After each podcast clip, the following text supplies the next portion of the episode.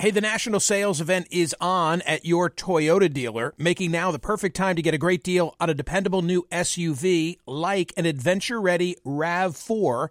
Available with all wheel drive, your new RAV4 is built for performance on any terrain, from the road to the trails, and with plenty of passenger and cargo space, plus available tech like wireless charging, you and your entire crew can stay connected. Or check out a stylish and comfortable Highlander with three spacious rows of seating for up to eight passengers and with available features like the panoramic moonroof you can sit back and enjoy the wide open views with your whole family. Plus, both RAV4s and Highlanders are available in hybrid models, so no matter your style, you can drive efficiently and save on gas. Visit your local Toyota dealer and check out amazing national sales event deals on RAVs, Highlanders, and more when you visit buyatoyota.com. If you're like me, it's now the end of the day and you say, uh oh, what are we going to have for dinner? Well, here's the solution. Eating better is easy with Factor's delicious, ready to eat meals. Every fresh, never frozen meal is chef crafted, dietitian approved, and ready to go in just two minutes. You're going to have over 35 different options to choose from every week, including Calorie Smart, Protein Plus, and Keto. Flexible for your schedule, get as much or as little as you need by choosing your meals every week. Plus, you can pause or reschedule your deliveries at any time. Also, there are more than 60 add ons to help you stay fueled up and feeling good all day long. Factor is the perfect solution if you're looking for fast, premium options with no cooking required. Sign up and save. We've done the math. Factor is less expensive than takeout, and every meal is dietitian approved to be nutritious and delicious. What are you waiting for? Get started today and get after your goals. Head to factormeals.com slash smerconish50 and use code smerconish50 because you'll get 50% off. That's code smerconish50 at factormeals.com slash smerconish50. Get your 50% off. Welcome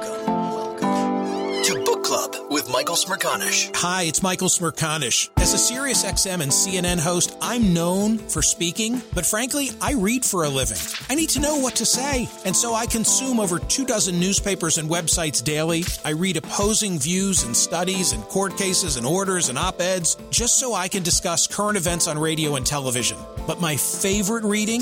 Books. Old school. And my favorite interviews are with book authors. Book Club with Michael Smerconish is now in session. Hey, how exciting! Former professional poker player, decision strategist and consultant, and author of the brand new book, Thinking in Bets Making Smarter Decisions When You Don't Have All the Facts. Annie Duke is in studio with us. Annie, thanks so much for being here. I'm so happy to be here. I want to play for you a, uh, a tape of something that's NFL related, not because of our Eagles. Yesterday, of course, the parade, the city still sort of euphoric All over the schools just. were canceled. By the way, did you take the Eagles with the points?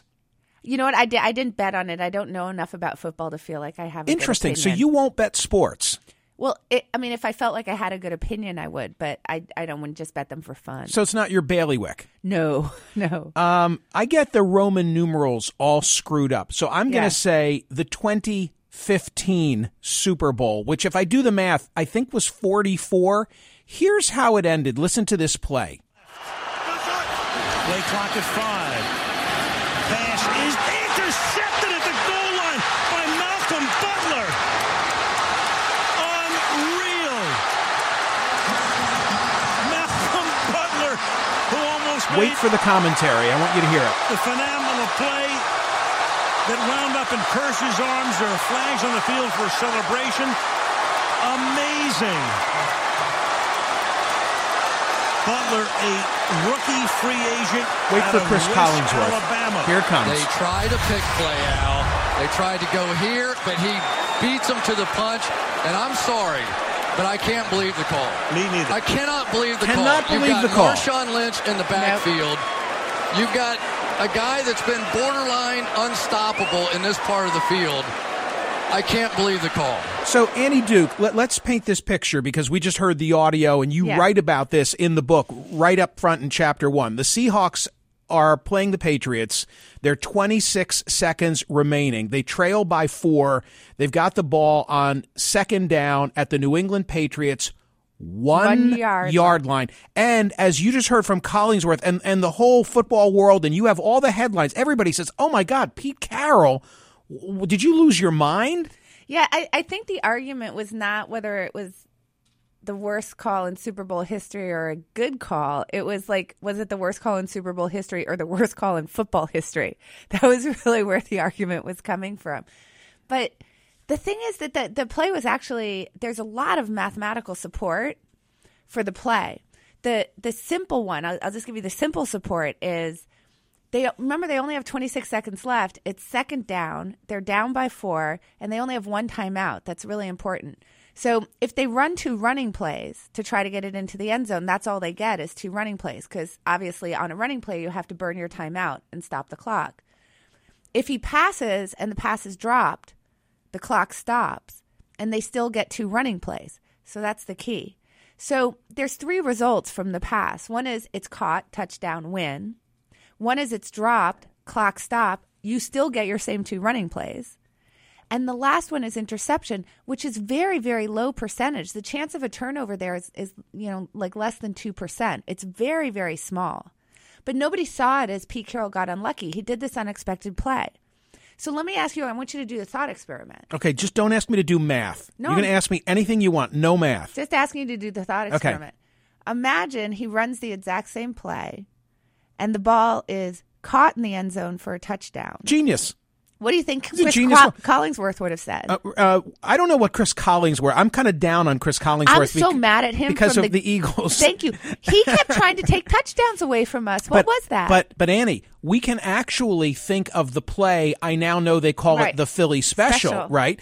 So in this case, Doug Pederson looks like a genius. Yep. But let's say that play didn't go well, and Nick Foles dropped it, or it was intercepted. People would say, "Oh, Doug Pederson." What? Here's in the book. Here's the way you summed up. You say Pete Carroll was a victim of our tendency to equate the quality of a decision with the quality of its outcome. Help me apply that to my life because I'm not an NFL coach. Sure.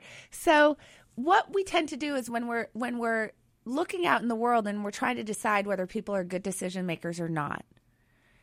If something works out, we'll tend to say, "Oh, they're a genius." And if something doesn't work out, they'll say, "Oh, they were so bad at what they did." And the Doug Pederson example is is a really good example of the other side of it, which is what happens if you have a good outcome. So particularly in in one of these situations where it's unexpected, people expected them to go for the field goal. Had that play gone wrong and the Eagles lost, everybody would have been going back and looking at that play and say, "You were try- too tricky." Instead, they said, "You out Belichicked Belichick," which is exactly the treatment that um, Pete Carroll got. I, I followed that with a story about a CEO who fires his president, and it becomes very, very hard for him to fill the spot. He's been actually, you know, searching for a replacement for a year. This is someone that I consulted with.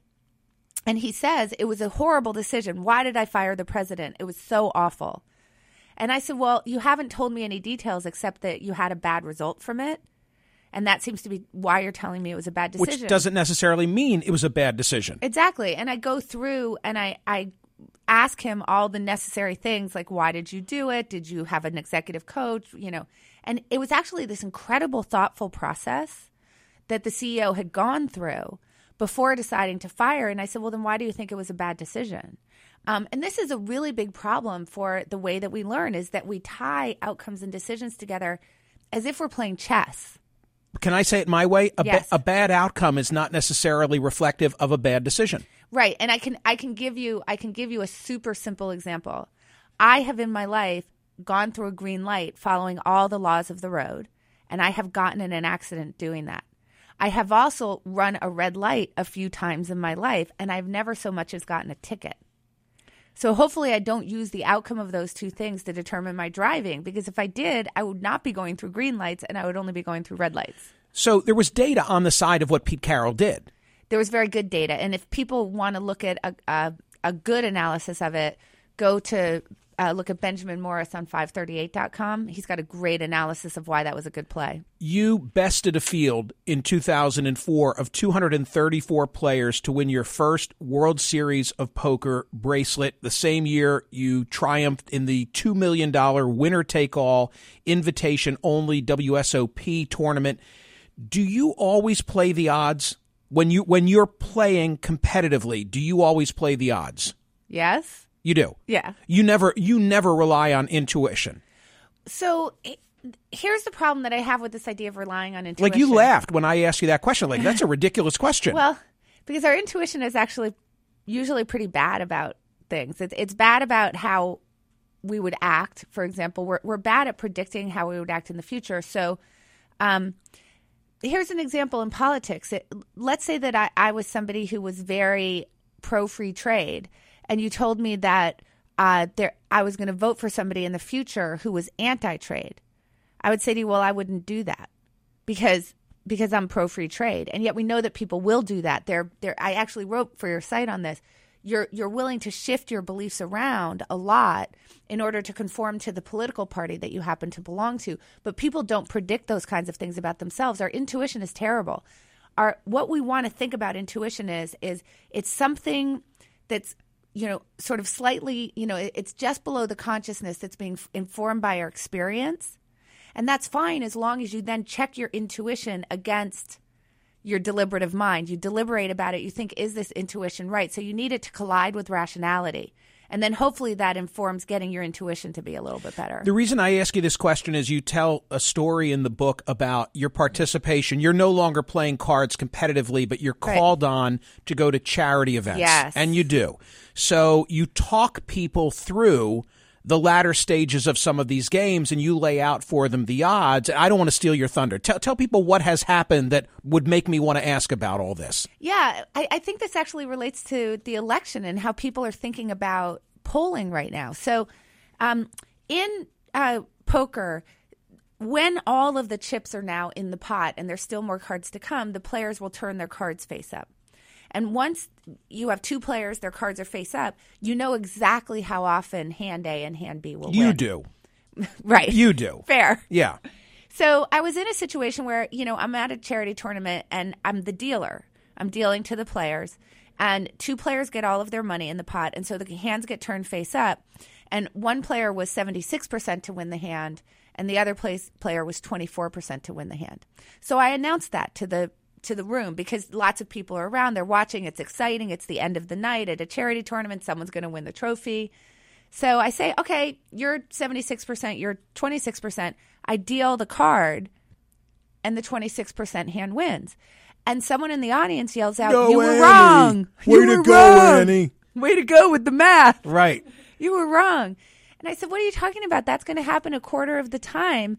That's like, you know, Monday, Tuesday, Wednesday, Thursday. Thursday happened. And you point out Nate Silver, same issue Right. So Nate in the election. Exactly. So Nate Silver, in the last week of the election, if you looked at it, it was bouncing. Remember, there was, you know, the Comey stuff was happening and things were a little uncertain. So it was bouncing between Clinton's 60% and Trump 40%, and Clinton's 70% and Trump um, 30%. So again, if we think about this days of the week, you know, Monday, Tuesday, Wednesday, Thursday, Friday, that's how often does Monday, Tuesday, and half of Wednesday happen? Which, if you think about it that way, is a lot. And yet, people did this crazy roundup thinking, oh, he's 65%. Well, that means Clinton's going to win. You know, 35%, that means Trump's going to lose.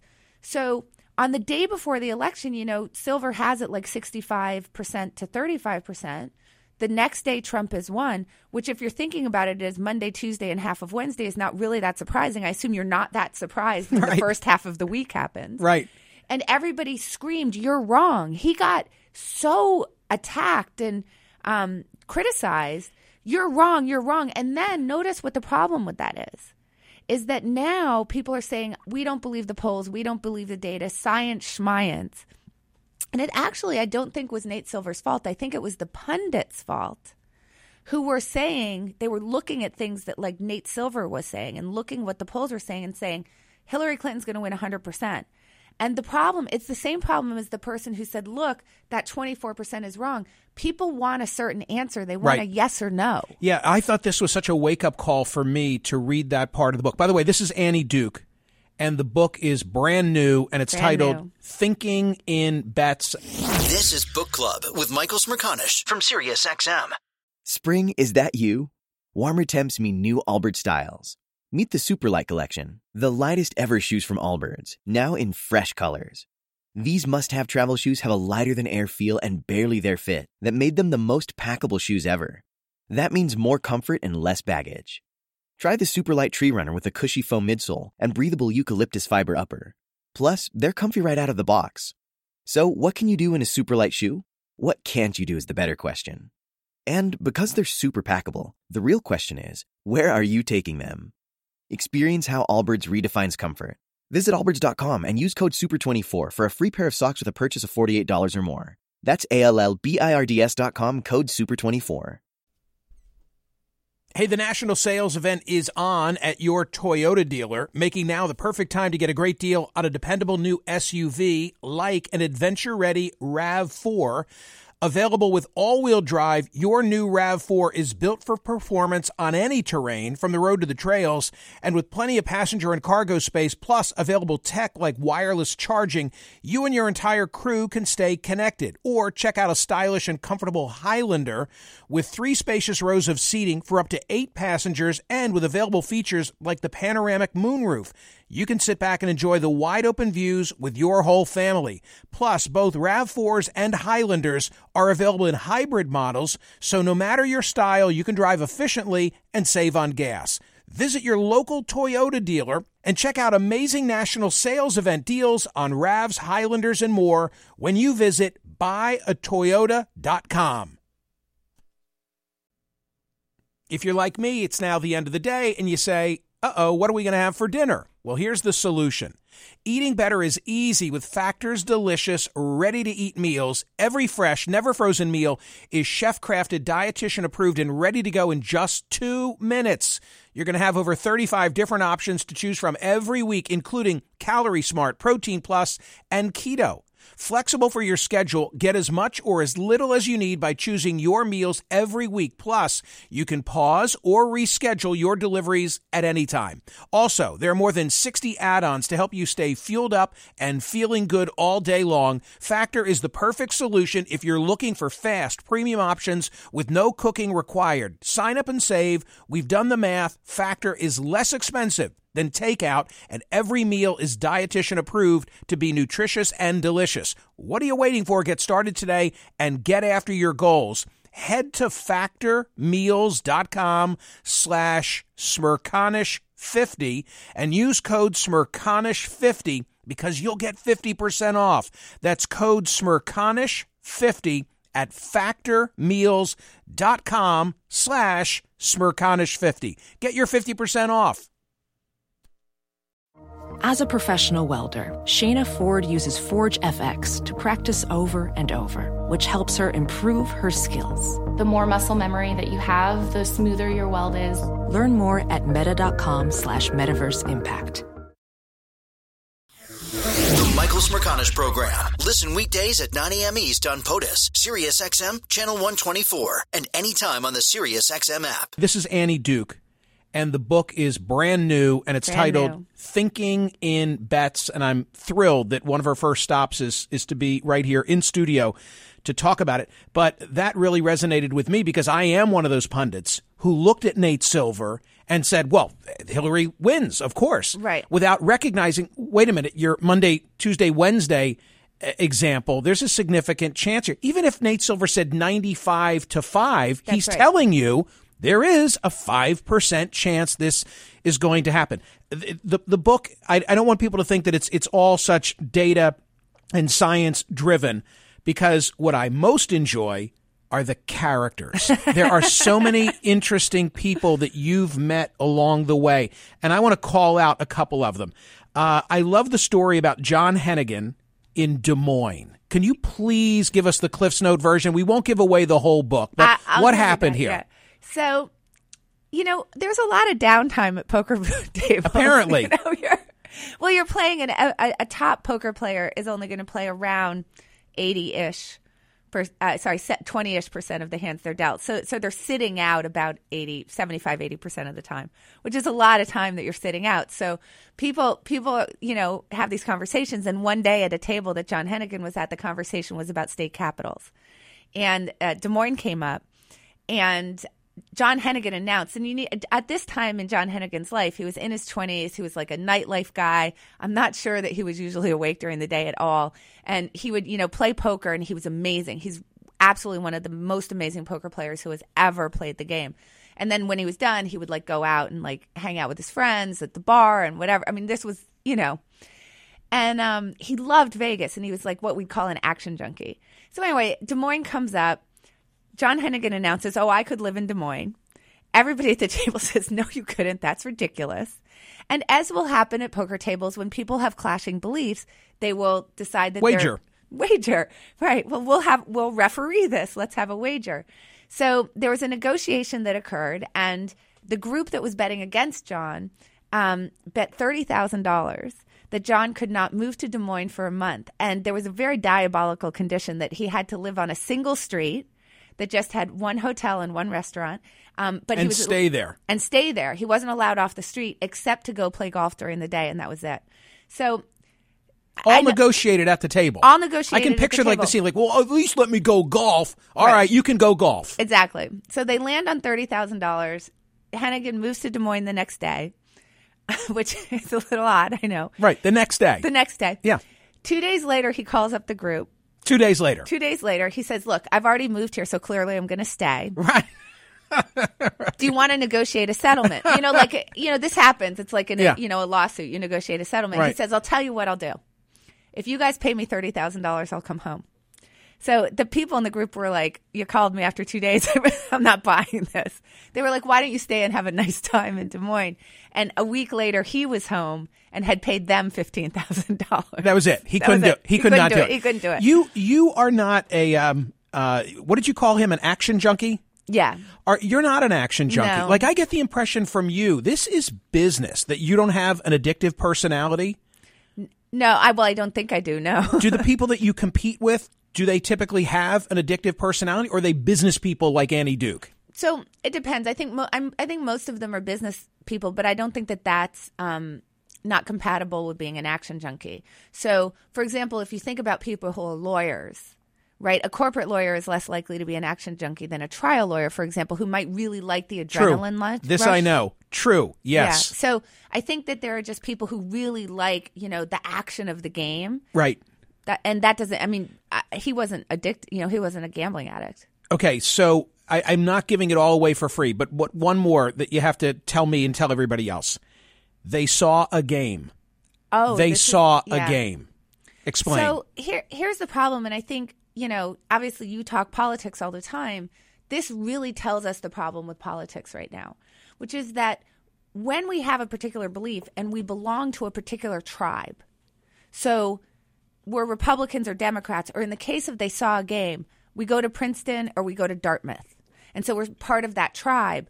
The way we process information changes depending on the tribe that we belong to because we, we look at the world and we try to process this in a way that affirms our beliefs that we have that we belong to the right tribe that our ideas are good that that bad things that happen aren't our fault and good things that happen are to our credit so they saw a game was a, a very famous study that was done in the 50s there was a brutal game between princeton and dartmouth Back when the Ivies played serious football. Right. That resulted in Ka- Kazmaier, who's I think the last Ivy League player to win the Heisman, I believe.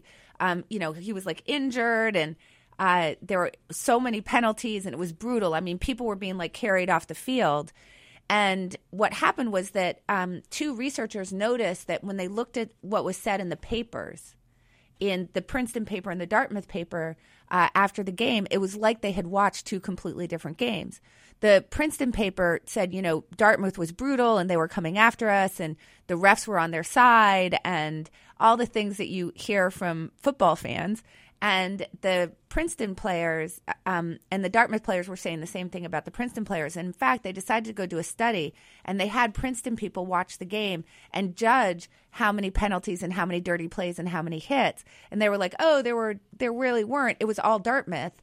And and they actually saw more of the things that Dartmouth did and vice versa. And so they said we we process the world in order to fit our own narrative. And we can see this in politics, right?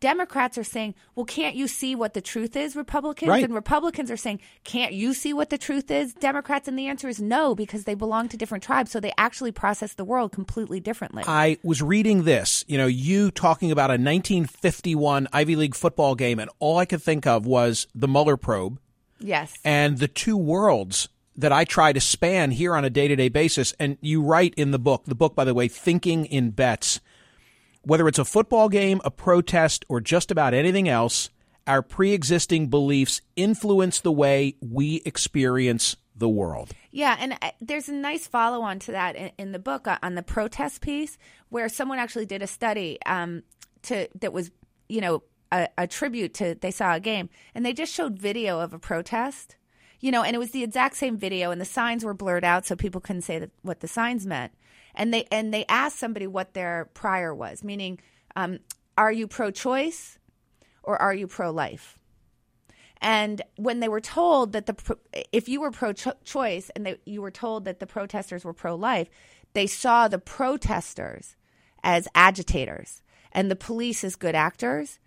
But if you were pro-choice and you were told that the protesters were pro- pro-choice, you saw the protesters as peaceful and the police as agitators. So it's the exact same video, but depending on what your beliefs are and who you thought, whether the protesters were part of your tribe or the other tribe, you actually interpreted it completely different, differently.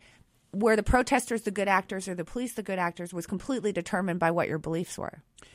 It's very Malcolm Gladwell like, which is high praise. Oh, thank you. I think it's this the book is the same kind of serious evidentiary thinking that will make you reevaluate the way you interpret public events. I hope current so. events. That's the way I and I'm I'm leaving for the reader Ira the whale. I'm leaving Oh. for the reader Nick the Greek. I mean, I told you I love the characters that you've collected along the way. Just to really get them read it, you should say, "I'm leaving for the reader, I- Ira the whale and the White Castle."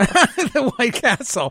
I, it's a great story. I- um, hey, one other thing beyond the book, beyond the book, Thinking in Bets is Annie Duke's book. But not only you are a poker champion and a decision strategist and a public speaker, you've got a lot of different attributes. But you are also the one who competed on Celebrity Apprentice, came down to the wire with Joan Rivers, Melissa Rivers. Joan, of course, is gone. I know the two of you didn't get along on the show and so forth. Right, shaking her head no and smiling.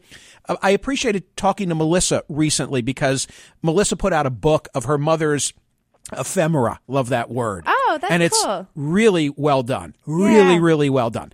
Uh, But I don't want to talk about Joan Rivers. The president. Uh-huh. You you just don't, as a, a rule, really want to get into a conversation about him. Am I right? I, I, really don't. I don't think that there's a lot of use for it. That, that you know he is who he is, and I think that we all have the evidence that we have.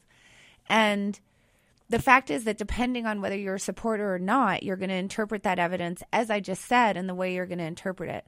I I have written some things for your site Yeah. actually that that do talk about the way that the way that we think and uh, how we interpret the world affects how we interpret politics.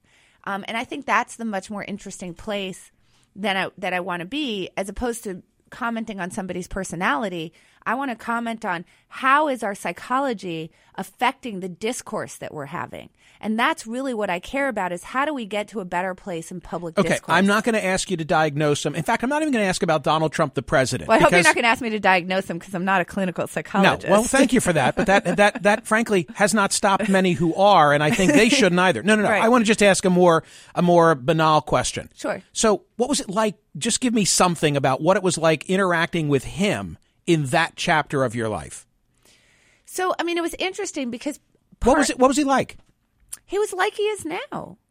I mean, he, he really was. I mean, the, the thing that I will absolutely say about Donald Trump is that he is who he is. Like when he's on stage and talking or Same as- tweeting, he's not any different than he is in real life. He's not putting on a show. Right. So, you know, he's authentic. He's completely authentic.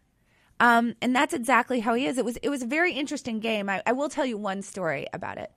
Um, when I was first thinking about going on the show, this was before I decided to go on the show. I, I hadn't actually watched it before, so I didn't know anything strategically about the show at all. That's And unlike so- you. Well, because I hadn't decided to go on, so I Mm. hadn't watched it before. Mhm. Once I decided to go on, I watched past seasons of the show to try to understand it. Mm-hmm. But I did ask the producers one question. I said, "So I just want to understand because it's like a quasi business show, but it's also a re- reality show. So I want to know which is dominating. Is he looking for someone who's really doing the business well, or is he looking for someone who's kind of more in the conflict, like big reality TV side?" And their answer was the latter. So that that's the one thing that I ever, you know, that I'll say. Doesn't and I- surprise I- me. Doesn't surprise you, right? Yeah. So that's why I'm saying like he's authentic. Like how he was there is is how he is. Right. He you- likes the show. Right. You would have you would have thought th- if they were interested in you that it was the former, not the latter. Right. I not mean, you're not Omar. You're not. But you're not Omarosa. You're a. You're a per, uh, This will be disrespectful to Herb, but you're a person of substance. Well, you know, you need. I, I was hoping. I mean, I'd like to think this could be motivated reasoning on my own part that I just want to think well of myself. But I'd like to think that you know you always need foils. I would. I would hope that I was being cast as the foil. I don't. I don't. As opposed to. Right. As opposed to the Omarosa. Well, I don't know. Well, you in the end, you were Joan's foil. I mean, yeah, the two I of you, right? Joan's foil. You were Joan's foil. I did. So Yeah. maybe the proof is in the pudding. And we'll and, see. and by the way, I'm sure it was fun and everything, but you wanted to win. well, of course that's I did. I'm, a, I'm a games player. Of course Right. I wanted to win. Yeah. Yeah. Hey, I wish you all good things. I thoroughly enjoyed the book. I really, really Well, thought it was terrific, you. and I feel like I learned things. But I, I like reading about characters and life and and thought processes. So it had all the ingredients for me. Oh, good. I'm the, glad. the book is titled "Thinking in Bets." Thinking in Bets. Annie Duke is the author. Book Club with Michael Smerconish. New episodes drop Mondays, Wednesdays, and Fridays. Listen to the Michael Smerconish program weekdays on SiriusXM's POTUS Channel 124 and anytime on the SXM app. Connect with Michael on Facebook, Twitter, YouTube, and at smerconish.com. Spring? Is that you? Warmer temps mean new Allbirds styles. Meet the Super Light Collection, the lightest ever shoes from Allbirds, now in fresh colors. They've designed must have travel styles for when you need to jet. The lighter than air feel and barely there fit makes these shoes some of the most packable styles ever. That means more comfort and less baggage. Take the Super Light Tree Runner on your next adventure. Its cushy, lightweight foam midsole supports every step, and the extra outsole traction gives you the grip to just go for it. The eucalyptus fiber upper adds next level breathability to keep you going all day. Plus, the super light tree runner is comfortable and ready to go right out of the box. So, what can you do in a super light shoe? What can't you do is the better question. And because they're super packable, the real question is where are you taking them? Experience how Allbirds redefines comfort. Visit allbirds.com and use code SUPER24 for a free pair of socks with a purchase of $48 or more. That's A L L B I R D S dot com, code SUPER24. Is America's primary system working? Is the Electoral College still the best process for electing a president? Could a third party candidate ever be successful? In a new season of You Might Be Right, former Tennessee governors Bill Haslam and Phil Bredesen gather the country's top experts to explore these issues and more as we approach the 2024 presidential election. Listen to You Might Be Right, a new podcast from the Baker School at the University of Tennessee, available now wherever you get your podcasts.